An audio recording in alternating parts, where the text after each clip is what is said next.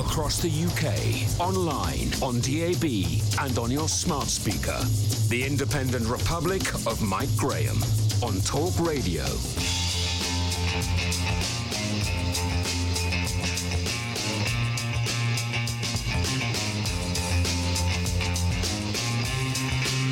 Good morning and welcome to the Independent Republic of Mike Graham right here on Talk Radio. Surprise, surprise, surprise. The lockdown is going to be extended for at least another three weeks. Is there anyone else that is surprised by this? Because I'm certainly not. The dweebs that seem to represent the mainstream media these days are all shocked and stunned, apparently. How very odd. We will be reaching out to you today to discover how you're feeling, how you're coping, and how you are planning to get through the next month or so without being able to do very much of anything. Apparently, people are worried because it's a bank holiday weekend and you won't be able to go outside and you won't be able to go anywhere and you won't be able to go on holiday. For heaven's sake, What's the problem?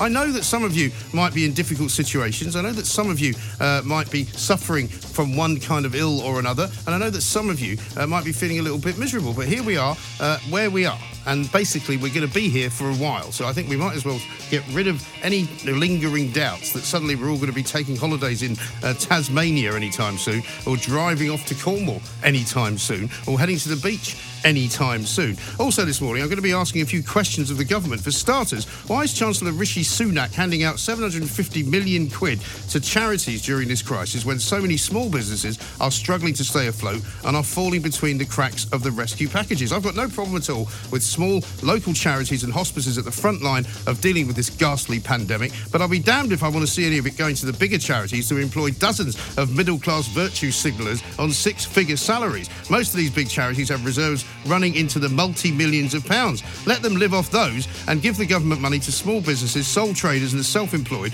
who are currently struggling to pay their bills. You know it makes sense, doesn't it? We'll be asking the government to answer this question for us. 0344 499 1000. Coming up, we'll be hearing from a small business owner himself who has had to shut down his stall at Borough Market and is now making meals for the NHS. And we'll be travelling to Hong Kong to find out how they're dealing with the coronavirus crisis. And we'll also head to the USA in the wake of Bernie Sanders quitting the presidential race and leaving it as pretty much a two horse affair with Donald Trump versus Joe Biden. 0344 499 1000. Plus, our homeschooling lesson today comes from the British Museum, where we are going to hear all about the ancient Egyptians. And as ever, we are live streaming on YouTube, on Facebook, and of course on Twitter. You're listening to me, Mike Graham, on the fastest growing radio station on the planet. It is, of course, Talk Radio.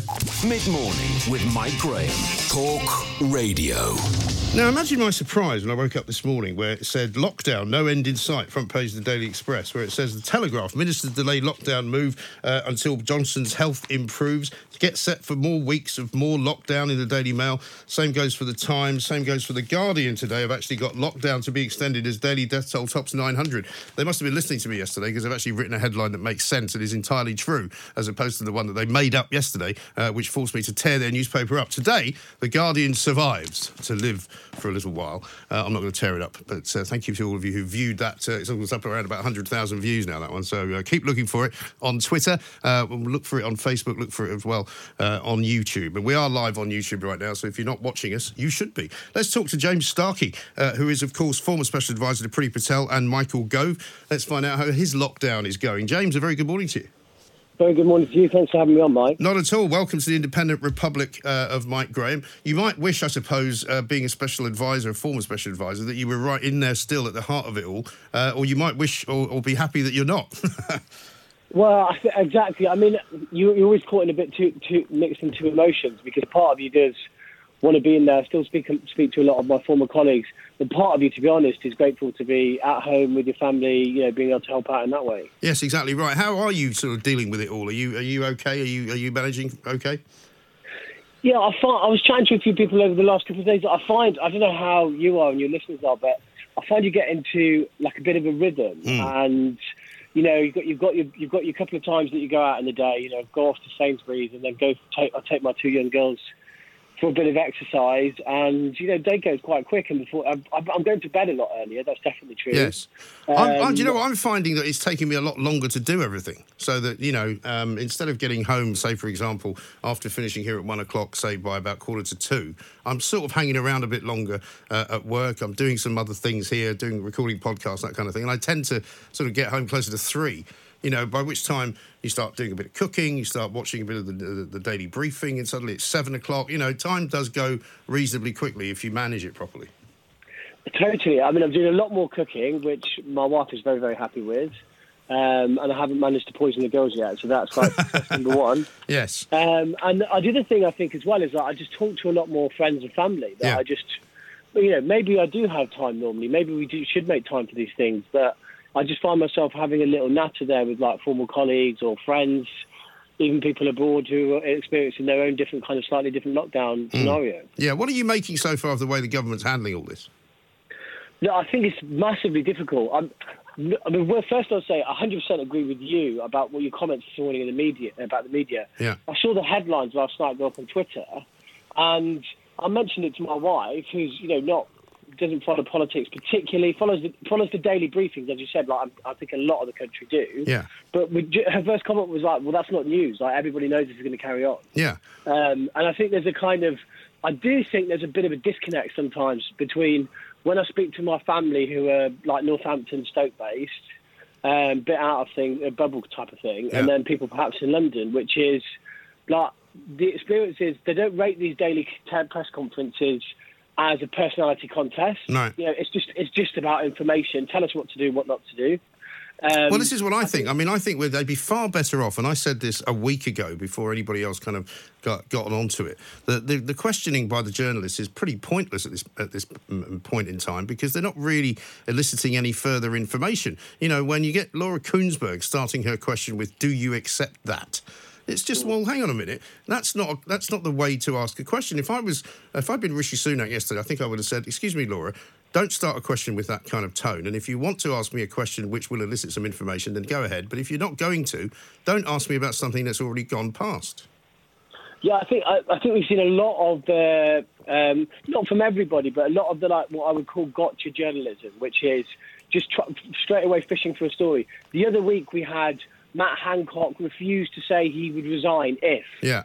Uh, well, I don't think people want. I don't. I don't know anybody who wants Matt Hancock to resign. Nobody cares about that. No, exactly. No, they want him to focus on. And to be fair to Matt, he was really clear at the time and said, "Look, we might not hit these targets, but I'm just going to give us give us a challenge." And it, he was very clear. Said, "I'm going to level with you, tell you all the challenges I've got." And people totally accept that, and they don't want party politics. They don't want that kind of gotcha journalism. They just, I think, they just want the information. And Yeah. like you said, it's part of their day as well. That five o'clock, they just want to hear what. You know what's what's the latest, and, and should they be doing anything different? Yeah. I mean, the, the latest ridiculous kind of uh, point that was being made yesterday as well was that, you know, why have we not had any women fronting these daily briefings from the cabinet? Um, and some people have asked about Priti Patel. I suspect they haven't put Priti Patel up because she wouldn't take any nonsense from them and she might actually give them a verbal slapping. Well, I can definitely tell you from my experience of Priti, you won't take any nonsense. No. That is 100% true. Um, what I do know is there's, I mean, look, there's lots of women in government and they're, they're, they're like everybody else. They're working really hard. And I think just because you don't see someone at a daily press conference, it doesn't mean they're not doing things. You know, government is not decided by how many media appearances you make. I hate to break it to some of the press, but it's just not.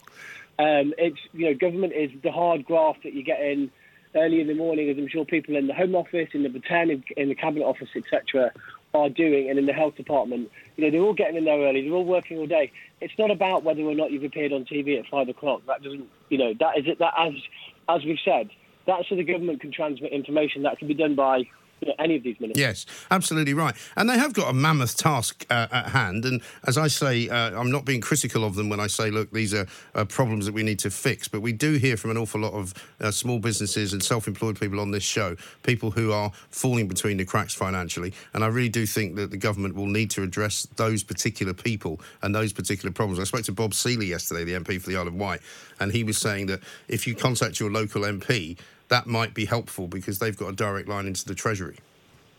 Yeah, and, Bob, and Bob's a fantastic MP as well. I mean, I, I've, I've had a few friends and like former acquaintances from government ask that, and that's what I've encouraged them to do. You know, mm. have you spoken to a to your MP? Because I know I've obviously got a few friends who are MPs. I'm sure like yourself, and you know they are working really hard at home. They're taking the casework, and that's one of the things they're very happy to do is to take up take up things. Because I, I think there is a real challenge for government.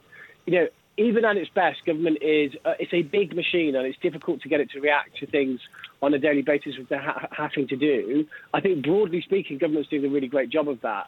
But there's no doubt that there's some, still some challenges on the ground, and I think, as you said, the best place to go is you know get to your local MP. They can they can lobby your case on your behalf to you know to the Treasury and BEIS and so on who are helping with this. Yeah, absolutely right. And as far as the kind of lockdown goes, um, you know, some versions of the story this morning are saying, you know, obviously they're waiting for Boris Johnson to, to recover. I think it's probably a bit more than that because there isn't really any evidence to suggest that letting the lockdown relax at this point is going to be helpful. No, and I think look from everything we've seen, and I'm sure uh, you know we all we all definitely wish the prime minister well in a speedy recovery. But I think it brought home to us, you know, you know for some of us also, you know, I know know Boris a little bit, um, but for all everybody in the country, you know, seeing seeing a prime minister like that, I think it brought it home to us the seriousness of this, the importance of following the government advice. You know, stay at home, save lives, and I don't think I think I don't think people are desperate to you know, break that. They all understand that this is there for a reason. It's there for all of us. It's mm. there to help protect lives.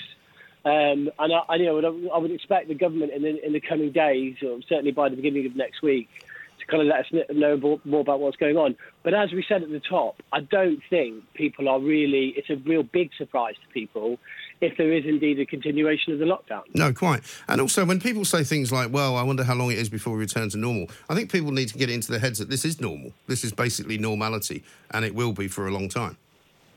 I 100% agree with you. I mean, I think uh, speaking to people in government, um, what what is the case is there is thought going into what you know what does life look, look like after this lockdown? Mm. but we are looking at social distancing distancing sorry if i can speak properly measures after that. So you know that that will be the way we use public transport i think will change. Yes. the way we work will change. We might be asked to for example go in on alternate days work at home a lot more. I think we'll see more of that anyway.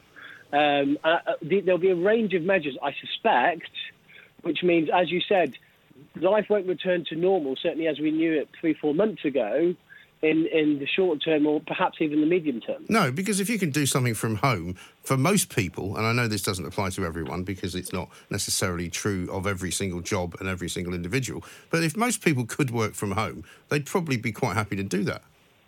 Yeah, I think they would. And, it, you know, it's, it's not possible for everyone, as you say. But I think the ways of working, you know, how many of us have been on Zoom calls and so on over the past few weeks, I think it probably brings it home that there are things that you can do at home. Mm. There are things that perhaps, like you said, look, my brother's a builder. It'd be pretty difficult for him to do that at home. But um, you know, me and me and me and my other brother, you know, perhaps we've got elements of our work that we can do at home during the week, and I think we'll see a significant shift in working practices, which is is no bad thing. I mean, a lot of us would probably quite welcome a bit more work-life balance. I think. Well, exactly right. And so, I mean, as far as the kind of um, uh, the economy is concerned, what are your friends in, in government and your former sort of um, uh, special advisor mates telling you? What are they What are they prepared to do uh, if what they've put up so far turns out not to be enough? I think they're, keep, they're definitely keeping a constant eye on things. Uh, looking at the areas of the economy that, that make sense to help. And you see, I think we've seen the Chancellor Rishi do a really good job of reacting to things that develop there are, there are going to be unforeseen consequences of some of the actions they've taken. They're looking at those right now. I think the government's shown itself to be incredibly reactive to situations that are going on on the ground at relatively short distances.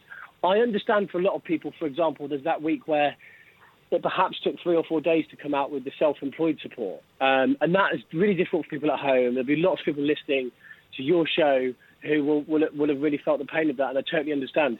But I think you know to turn around a policy that normally in government you were talking about weeks, maybe even months.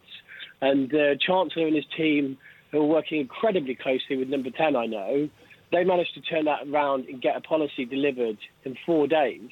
Now, in government terms, that is lightning speed quick. I mm. promise you.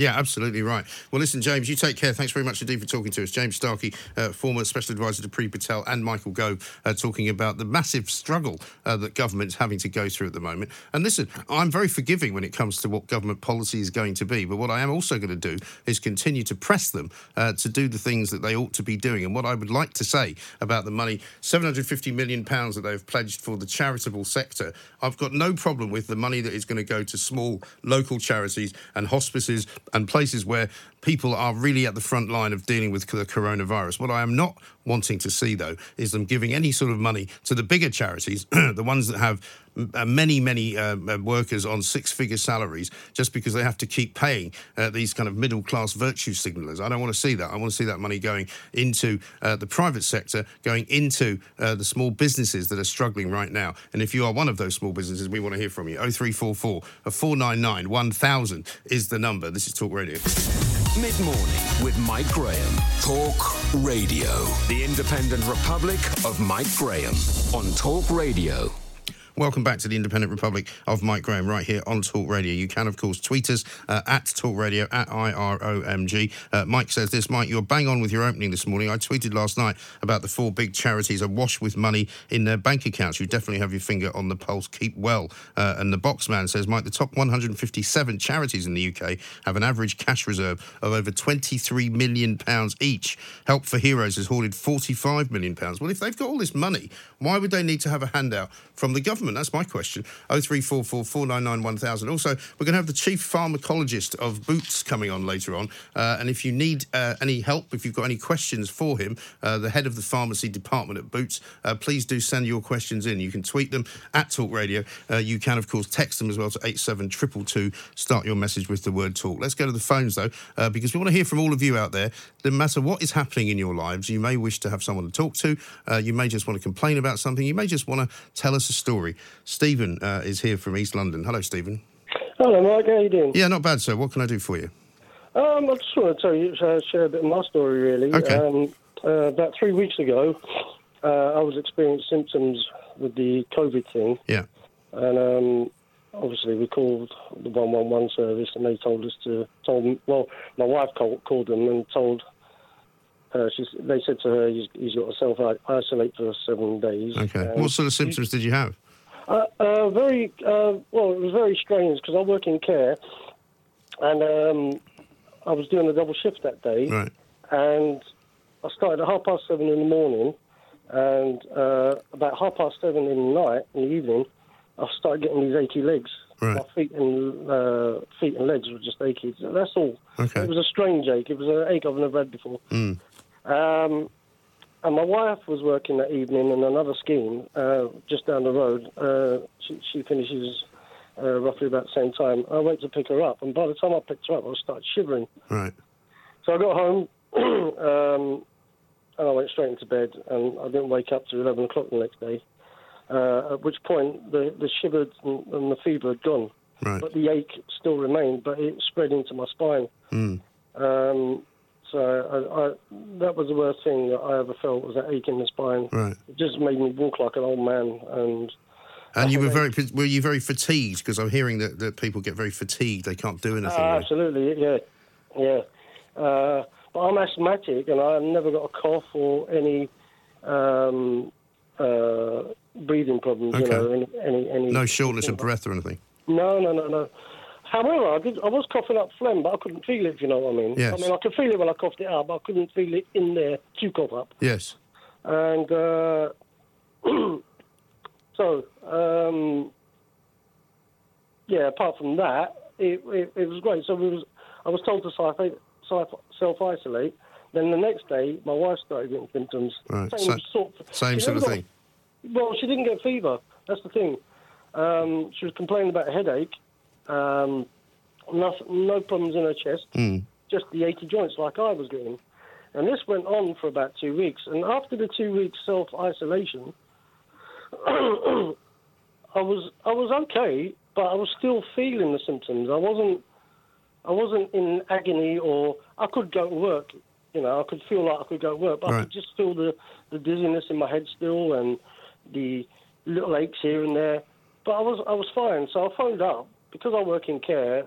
I didn't know if I was still viral or Right. you know if I could pass it on to the vulnerable clients. And how many days after was this? This was this was two weeks. Oh, so after two weeks. Okay. Yeah, yeah. Um, um, so uh, I phoned up my HR at the head office and asked if I could uh, get another self-isolation for another week just to be on the safe side. And they said, uh, no, you can't do that because they only run it for two weeks. You'll have to go and get a sick note off your doctor or, Really? yeah. Um, or, Which is not that easy to do at the moment, is it? It's absolutely a nightmare, and, and the frustrating thing about that is, I, was- I, which I'll get onto in a minute with my wife, is I tried to get one for her, and it was just, it was virtually impossible. Um, um, so anyway, what I did, I phoned my manager up, and uh, and luckily, I was scheduled to because I was off work for two weeks. I was scheduled to go back the following Thursday, which was eight days away. Okay. I thought, oh, well, I won't need a, a certificate because, you know, by then I'll definitely be all right and my wife should be okay and we can get back to normal. Right. Uh, well, last Monday, my wife started coming down with um, breathing problems. and this is two weeks after I got it, and she got it kind of the uh, day after I did. So it's roughly about two weeks. So she'd had it for two weeks already. Yeah. Yeah. Yeah. Um, actually, tell her lie, it was about Sunday night she started it, but by Monday I, I called 111 about her, and uh, we managed to speak to a doctor after a couple of hours, and he prescribed her some antibiotics. Okay. And um, so I'm thinking, not knowing anything about the virus, you know, anything about the anatomy of viruses and, and antibiotics, you know, at that time, uh, I, I'm, I was pretty hopeful because every time I've had a flu and had antibiotics, I've got better. Yes. Uh, so four days later, on the Thursday, there's no change in her. I, I, I was sitting there watching her, struggling for breath, kind of, uh, hoping these antibiotics are going to kick in, you know, within the four days. Um, I, I think on the Wednesday, I said, I think I need to call uh, an ambulance for you because you're not you're not doing well. Right. She goes, no, just give it one more day. I, I'm feeling a little bit better. Just give it one more day because he hates hospitals, you know. Yeah. And uh, in that time, between Monday and Friday, she went in on Friday, by the way, but between that time, I hardly had a conversation with her because if, if I asked her a question, the thought of her answering it just before she answered made her have a coughing fit. Yeah. she had no appetite whatsoever. She tried to eat something, and, and as soon as she did, she just uh, vomited up. Really. So this is like week three by this time, right? Yeah, this is week three. Right. Um, I, I mean, actually, my fourth week off work now. Yeah. Uh, uh, another thing I'll come back to in a minute. Um, so she convinced me to not call the ambulance. I wait to Thursday, and she seemed a bit better. So I thought, all right, that's that's that's good. She's improved a bit. So I didn't call the ambulance. But on Friday, she took a turn for the worst again. So I said, I'm calling them. So as soon as the paramedics got here, which is another, uh, that was another thing. I've never waited so long for the 999 service to Yeah. answer in my life. Um, and even when the ambulance arrived, it took about an hour and a half as well. Right. Um, understandably, I suppose. Yes.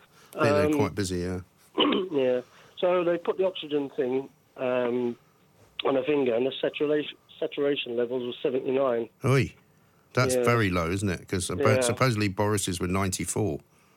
Well, my wife's a 94 now. Okay. Um, but um, I'll come on to that in a minute. Uh, so, yeah, 79. uh, took her straight in.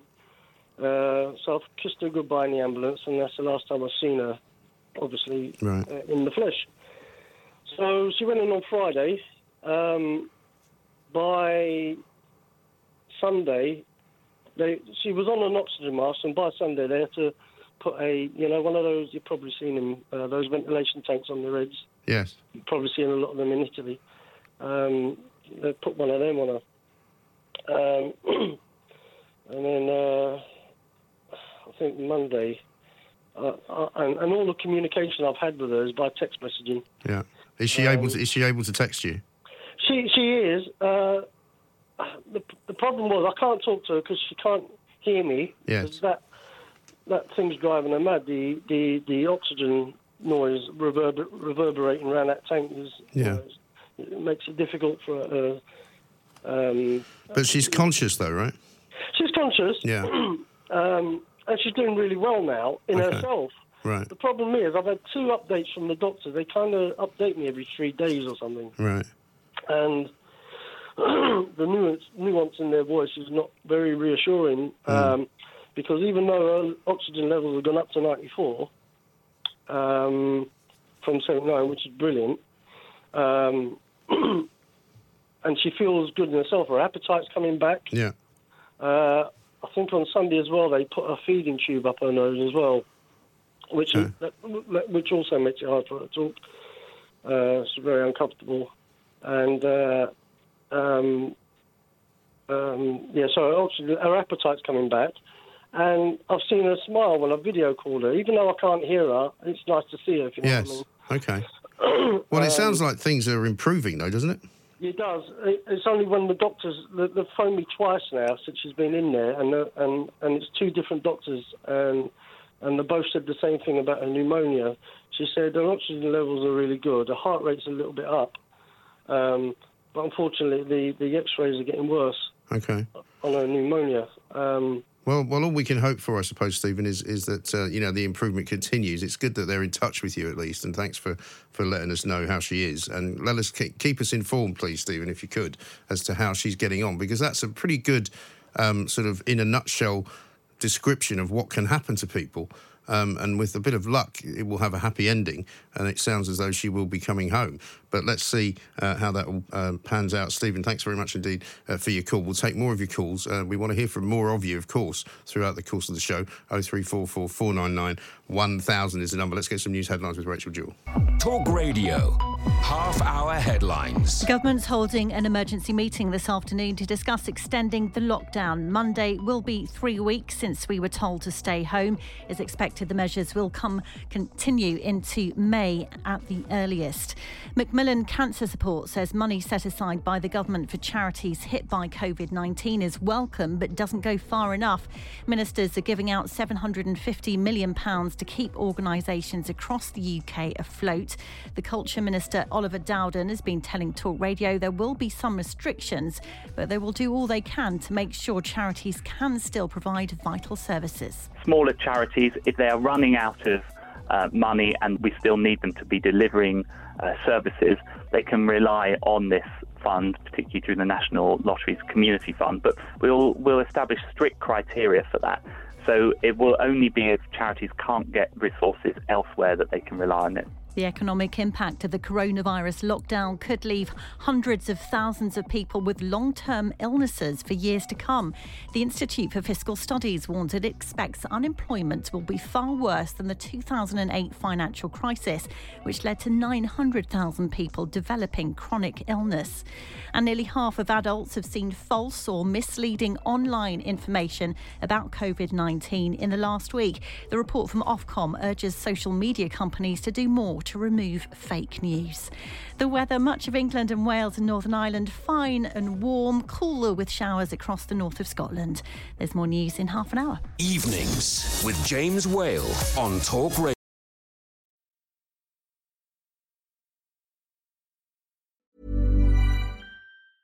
It's that time of the year. Your vacation is coming up. You can already hear the beach waves, feel the warm breeze, relax, and think about work. You really, really want it all to work out while you're away. Monday.com gives you and the team that peace of mind. When all work is on one platform and everyone's in sync, things just flow wherever you are. Tap the banner to go to Monday.com. Many of us have those stubborn pounds that seem impossible to lose, no matter how good we eat or how hard we work out. My solution is PlushCare. PlushCare is a leading telehealth provider with doctors who are there for you day and night to partner with you in your weight loss journey. They can prescribe FDA-approved weight loss medications like Wegovy and Zepbound for those who qualify. Plus, they accept most insurance plans. To get started, visit plushcare.com slash weight loss. That's plushcare.com slash weight loss.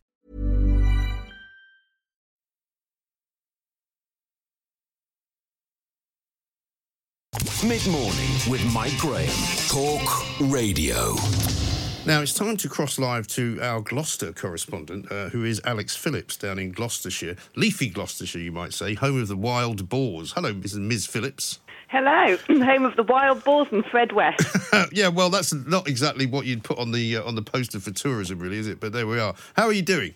Yeah, I'm good. I'm actually quite enjoying lockdown. Is that wrong to say that? I don't think it is. I mean, I think there are certain people who are. Matt Kelly, who I do the Thought Police podcast with, he's also quite enjoying it. He's stuck up in Norfolk with his family, and he said he had to. It took him a little while to kind of get used to having everybody around all the time because he's got three kids um, and a wife, and he said we've sort of got used to it now, and we just have a slightly different way of mingling with one another because you're staying at your parents' house, aren't you? Yeah, I mean, I had my flat in Brussels, and I thought I don't want to be stuck here by myself. And I thought someone needs to come back and babysit my retired parents. So I put myself up to, to the task of being their private chef and personal trainer. That's good. brilliant. And It's so like you go out, and so do you go out and do all the shopping for them as well? I do. I go out and do all the supermarket shopping, then I come back and pretend I'm Heston Blumenthal in the kitchen, been cooking up all sorts of weird things. Have you made any avocado custard yet? No, but you know what? I've been watching Great British Menu avidly, and Have you? someone made a cheese custard the other day, and Really? it's right at the forefront of my mind. Well, I hope you've been subscribing to my food podcast, MG's Kitchen, because uh, you, you get some good ideas for stuff to make there. Absolutely. Well, without a doubt. I mean, I, I, there was no one else I'd turn to but, but you when it comes to cooking advice. Now, what about uh, the cruel people out there on social media? Because Andrew Marr put out some uh, what can only be described as paintings, I suppose, loosely yesterday, uh, which weren't particularly good. But he got absolutely slaughtered by people, didn't he?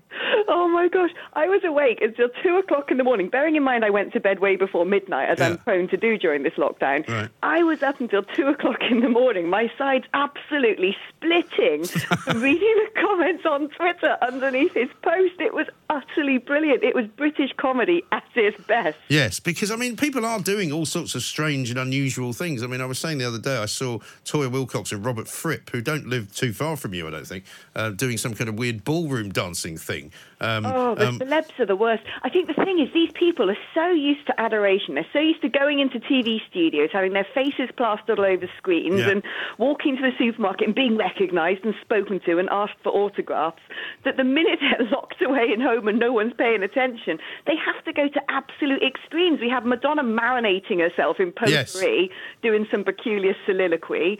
I mean, it just, it's the gift that keeps on giving. I love it. It really is amazing. And have you taken up any kind of, apart from cooking, are you doing anything that you haven't ever really done before? Yeah, exercise.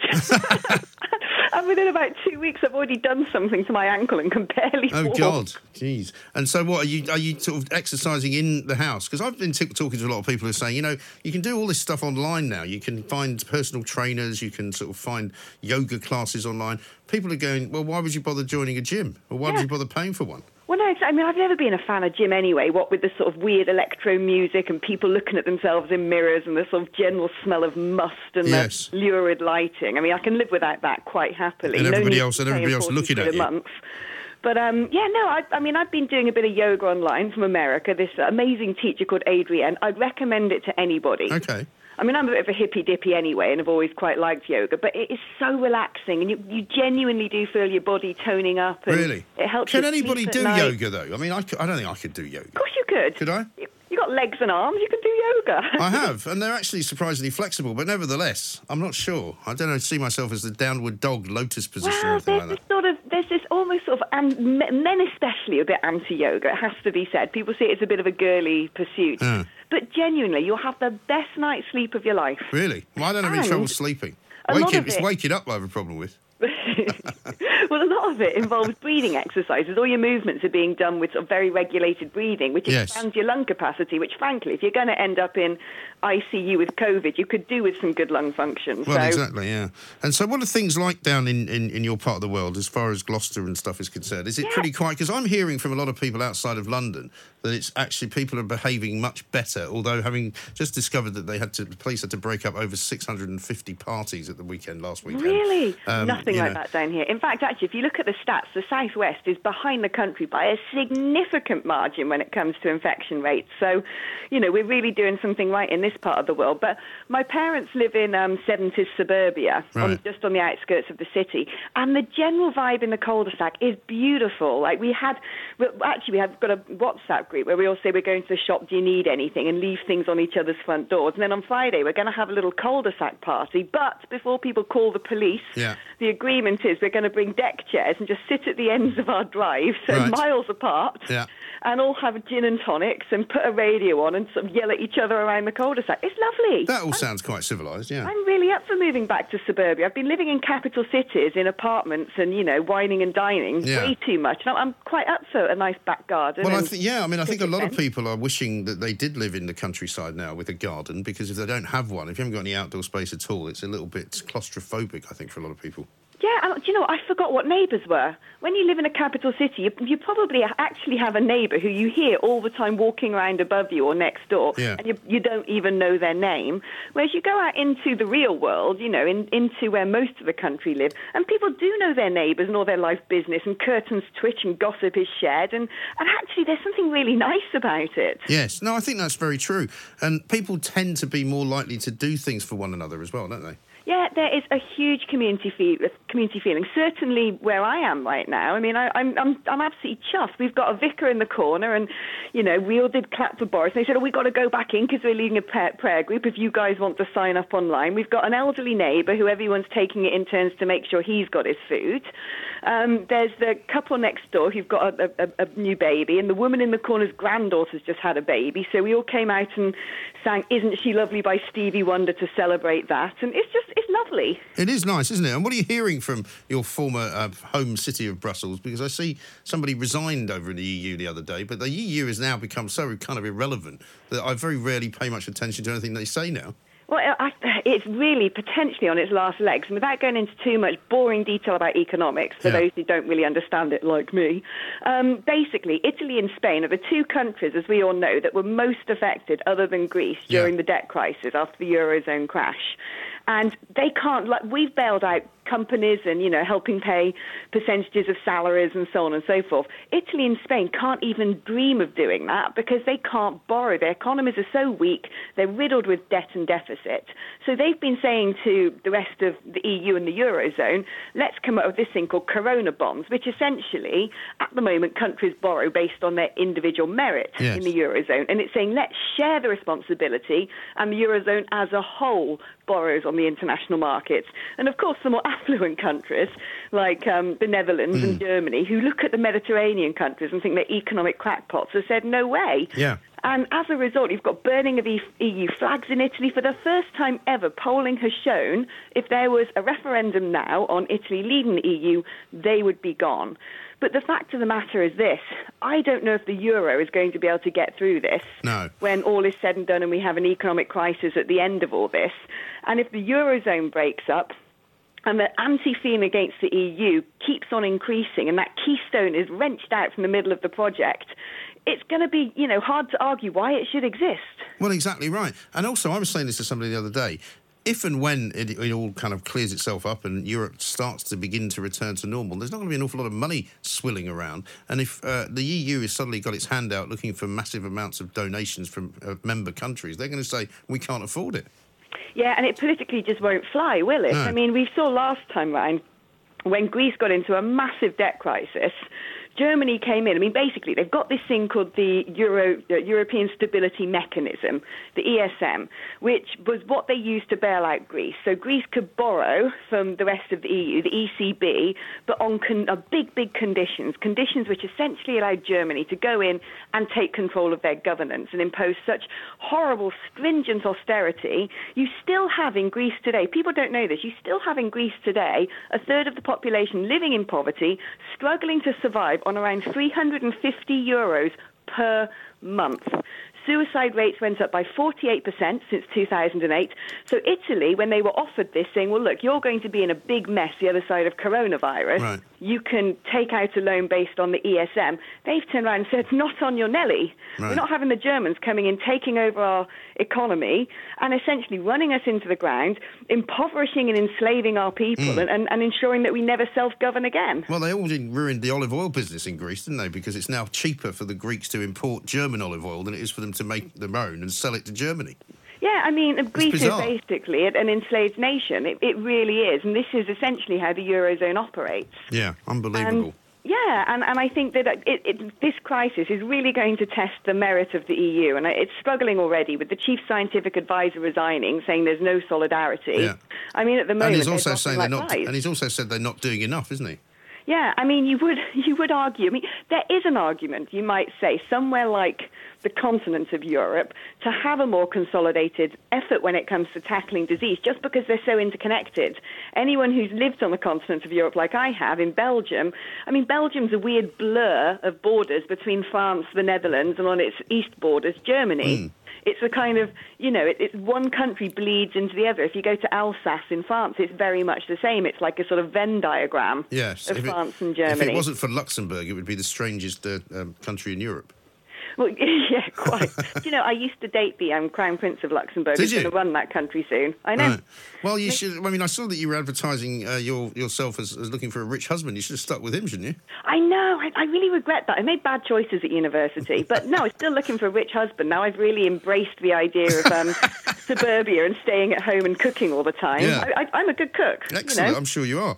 Now, uh, what about um, the the sort of the outs the outriders, as it were? Because we're hearing from Cornwall, a lot of people have arrived uh, for the Easter break already, uh, who seem to have made it down there from London somehow. Is that I happening in your part of the world as well? Yeah, well, I don't. I mean, I doubt people have got Gloucester um, in their crosshairs to come to because, as much as I absolutely adore my city and its passion, Mm. it's got a beautiful cathedral. It's not really an you know go-to tourist No. site, but Gloucestershire and just up the road, the Cotswolds, without a doubt. I opened the Times the other day, and you had. Um, Giles Coren saying, "Oh no, I'm I'm struggling so much. I don't know whether to stay in my London flat or go to my second home in the Cotswolds." Yes, Cotswolds." I know. I and I know. was like, "Stay where you are." Exactly. I mean, it's not difficult. It doesn't mean Yeah. that just because you've got a second home, you can go and live in it. And what's worse about this, and actually what we've seen in a lot of other countries, and New York did this, they put a quarantine around the city Yeah. and said to manage this, what we don't need is it's starting to spread to other parts of the country where Yeah. actually there are fewer hospital facilities Exactly. and rural communities where it's actually quite difficult travelling to get to a hospital, Yeah. where ambulances take much longer to arrive. Also, you don't want thousands of people out on the roads, really, because I tell you what I have noticed in London, anyway, is that people have gone completely barking mad in terms of the way that they're driving. They seem to think now that because there's no um, sort of rules, because the police are all too busy, you know, patrolling the parks. Yeah. That they, I mean, a guy, I've had a guy just go straight through a red light. You know, I've had other people like overtaking uh, in sort of crowded high streets where there's with cars parked on both sides. People driving sort of straight at you, overtake. It's just mad. You know, just, it's interesting you say this because I know a brilliant orthopedic surgeon who, who's a good friend of mine. We've been chatting all the time every day, and Yeah. he said, and I said, "Oh, what are you doing?" Said, "All my staff have gone off to work in ICU, and I just have to wait around to see if there are emergency cases." And I said, "Well, what's that like?" And he said, "It's gone up." Because people are driving Yeah. like lunatics on It's open true. roads. Yeah, it's absolutely bonkers. People behave in some very strange ways, but I guess it's a bit like you know you're sitting there saying you're quite happy in your uh, in your house down in Gloucester with your parents and cooking and doing yoga and all that. Other people are just affected differently, I suppose. Yeah, and you know what? Look, I'm not living in the lap of luxury. I'm, you know, I'm, I'm living in very in a house that's very normal by the average Brit standards. Yeah. I'm not in my, you know, country mansion or anything like that. Um, but I, I really do feel for people who are in tower blocks in inner cities where Yeah. you know it's stuffy, where you're packed up, and also you know you keep having these photographs, naming and shaming people in parks together, sitting round having, you know, a chat. Yeah. Who's to say that these aren't six Londoners who all share a house together? Because that's a very common situation Yeah. in capital cities. Yeah, no, I know it's a, it's a, it's a tricky one, but the police seem to be making noises about it being more and more difficult now for anyone to do anything like that, and I think it's not going to be too long before they start shutting the yeah, well, like you know. I came up with a brilliant solution for this. Um, which I've been trying to sort of pitch up the levels of government. But essentially, look, you've got technology that exists to allow you to book tables online at restaurants, Yeah. and then when you get to the restaurant, they usually have an iPad or a computer screen where it's a block book, and they'll say, right, you know, you've got the table until ten o'clock or whatever. You've also got an electoral register where you know how many adults are living in a household if they've bothered registering to vote. Hmm.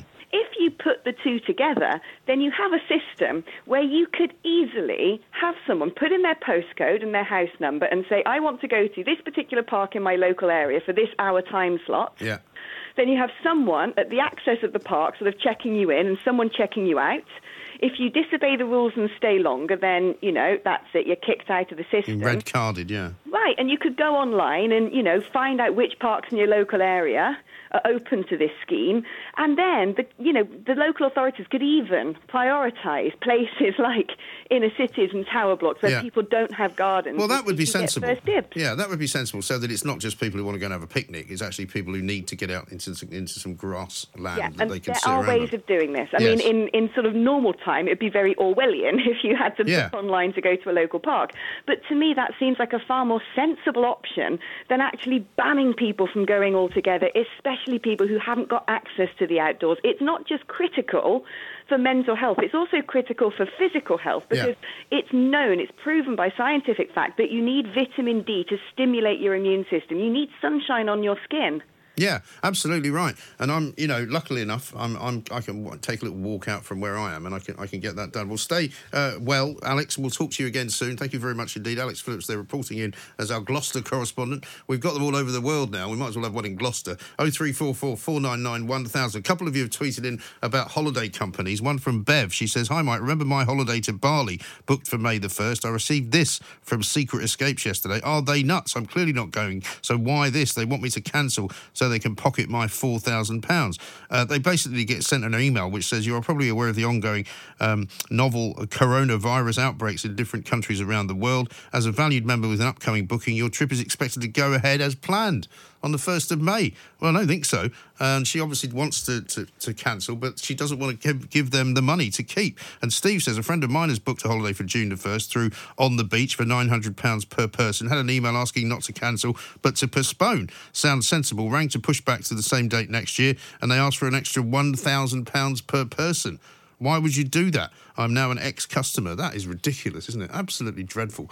We are going to name and shame anyone uh, who's trying to gouge money from people just because things have to be postponed or delayed. I mean, that is not the way to deal with it. That is not the way to deal with people, no matter what sort of business you are in. Mid morning with Mike Graham. Talk Radio. The Independent Republic of Mike Graham on Talk Radio. Welcome back to the Independent Republic of Mike Graham, right here on Talk Radio. It's time now for our very successful and very satisfying, I have to say, uh, homeschooling section. So if you haven't done it yet, uh, do gather your children around the radio uh, or whatever means you're listening to. You might even gather them around the TV if you're watching it on YouTube, uh, which is where we are now. Uh, or of course, you can have them gather around the DAB uh, or the uh, the laptop if you're listening uh, via the website, which is talkradio.co.uk. We're going to talk now to Catherine uh, who is indeed the education manager for schools and young audiences at the British Museum, because we're going to talk a little bit about ancient Egypt. Catherine, a very good afternoon to you. Hello, lovely to be with you. Yes, it's great, isn't it? Because um, we've actually we sort of started this in earnest a couple of weeks ago after the lockdown began, and and it's been really fascinating. We've had some really interesting guests. We had Carol Vorderman talking about maths. We had Tim Vine yesterday telling people how to write a joke. And I Mhm. thought to myself, I've always had one particular question about the ancient Egyptians, and that is before you explain about what they did, where did they actually go? Because they suddenly seemed to vanish into thin air, didn't they? Ah, well, this is a very interesting question because, of course, when we talk about the ancient Egyptians, most people are thinking about the period of life in the Nile Valley when the pharaohs Yeah. were ruling. In fact, there'd been people living in the Nile Valley for tens of thousands of years before that. And then the last pharaoh of ancient Egypt was Cleopatra VII. Okay. Most people just know her as Cleopatra, but uh, she was actually Cleopatra Oh, she was the one- she was the one and only Cleopatra. was she? She's the famous one, Right. indeed. Okay. And uh, at the end of her reign, Egypt became part of the Roman Empire. Right. So Egypt was still there. A lot of the cultural traditions of what we think of as ancient Egypt continued. But for the next few hundred years of its history, it's known as Roman Egypt. Ah, okay. And as far as their kind of ethnicity was concerned, did that just get sort of swallowed up by the Romans then? Uh, well, ancient Egypt was an empire itself, Hmm. so there were lots of different people living in the Nile Valley, and it had connections with all the other countries around the Mediterranean Sea. Right. And so people would have been moving in and out of ancient Egypt. They had connections uh, with the Greeks. And then later on, as you say, the Romans came in when it was part of the Roman Empire. Later, Arab traders came up into the Nile Valley. So, really, every, every country in history is usually a rich, rich mix of people moving around the world, which we've been doing since time began. Yes, basically since time immemorial. Yeah. What about how kind of skilled they were and how educated they became and how clever they were at maths and physics and all of the things that they did, which seemed to be so far advanced of everyone else in the world at the time? Well, I think what we're very lucky with with ancient Egypt is we have an awful lot of evidence, Hmm. And historians and archaeologists build up their stories about the past and their histories from the evidence that remains. And what we have from the ancient Egyptians is fantastic information which they themselves wrote down. Uh, which is captured in their buildings, in their statues, in their tombs. Yes. And it's that evidence which tells us so much about their medical knowledge, their mathematical knowledge, uh, their literacy, their, their rich poetic traditions. So we're very fortunate that where that would have been reflected in other societies at the time, of course, if it's, say, captured in the spoken word, that doesn't survive for us today. No. But ancient Egypt have just left us this wonderful treasure chest of evidence that gives us such an insight into their intellectual life. Yes, absolutely right. Now, you said about the voices there. I'm just going to play you this thing because you'll remember this, I'm sure, from about a month or so ago, or maybe two months ago. Somebody actually um, sort of estimated what the mummy would have sounded like at Royal Holloway uh, at the University of London. Let's have a listen. It's one of my favourite recordings of all time. When I when I first heard it, you know, I said to people, it sounds a bit like Lord Adonis talking about HS2, but let's not go there. But I mean, but they still were very advanced for, for the time that they were alive, weren't they? Human beings throughout history have been incredibly creative Mm. and incredibly clever at adapting to their environment and creating the world around them that they want. And we know that the ancient Egyptians had medical knowledge, which is captured on their papyrus, which was the material that they used as one of the main surfaces for writing on, and also mathematically, the maths they were using to build structures such as the temples um, and to, to lay out their towns and cities. Again, that mathematics is captured on papyrus. We've got a very famous example at the British Museum, the Rhind papyrus. Right. So, yes, we know the skills that they were developing, the skills that they were then applying to be, build their world from the evidence they've left us. Yes, and you have got a remarkable sort of um, cache of stuff there at the British Museum, haven't you? What's your sort of favourite bit of it? Because you've got quite a lot of mummies. I used my, I, my my parents took me there when I was a little a little boy for the first time, um, and I apparently called the um, uh, the mummies body body cases, which seemed quite an appropriate phrase for them. But they they are, they are quite spooky to look at, aren't they?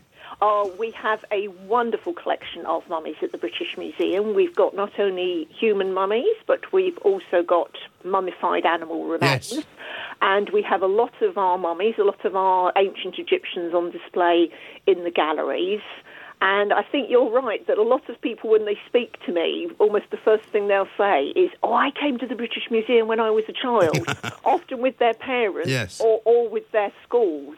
And the ancient Egyptian galleries, every day during term time when the museum is open, are full of young learners Right. meeting and learning from our mummies on display. Right. It is a fabulous place, the British Museum. It's always been one of my favourites because it's so vast that you could literally spend a week there and still not see all of it.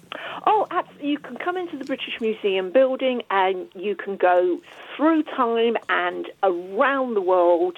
And there are so many galleries, over 50 galleries, that there's always something else to discover when you go there Right. that you haven't seen before. And in terms of the actual discoveries of all of the various tombs and things, do you think there's a lot more out there that we haven't found yet? There probably is. Um, a lovely example we've got at the British Museum are some tomb paintings from the tomb of a government official called Nebamun, who lived in what we call the New Kingdom period of Egyptian history. And some of the tomb paintings from his tomb were originally found in the 1820s Right. and came to the British Museum. But the tomb itself is now a lost site. No one knows where the tomb is. It- it's still there. Um, it's still built into the hillside around what was the ancient city of Thebes. But because Egypt is still a living community, Um, people are still living in the Nile Valley. Um, some of these tombs occasionally have become parts of cellars in people's houses. Others of them have been lost over time where screes come down hillsides. So, yes, just as with discovery of Tutankhamun's tomb in the 1920s, there is other material there. Mm. And one of the joys of archaeology is you never know what you are going to find next. No. And are there still teams of people out there sort of working on all that stuff? There are a lot of archaeologists from around the world working in Egypt. There's a lot of work going on on the material that has been found already. Yeah. Because people often get an idea that when you find an ancient site or when you find a group of objects, um, it's, it's all very busy and it all happens in a, in a very short space of time. But as we know from the discovery and recording of um, Tutankhamun's tomb, that period can be 10 years or more.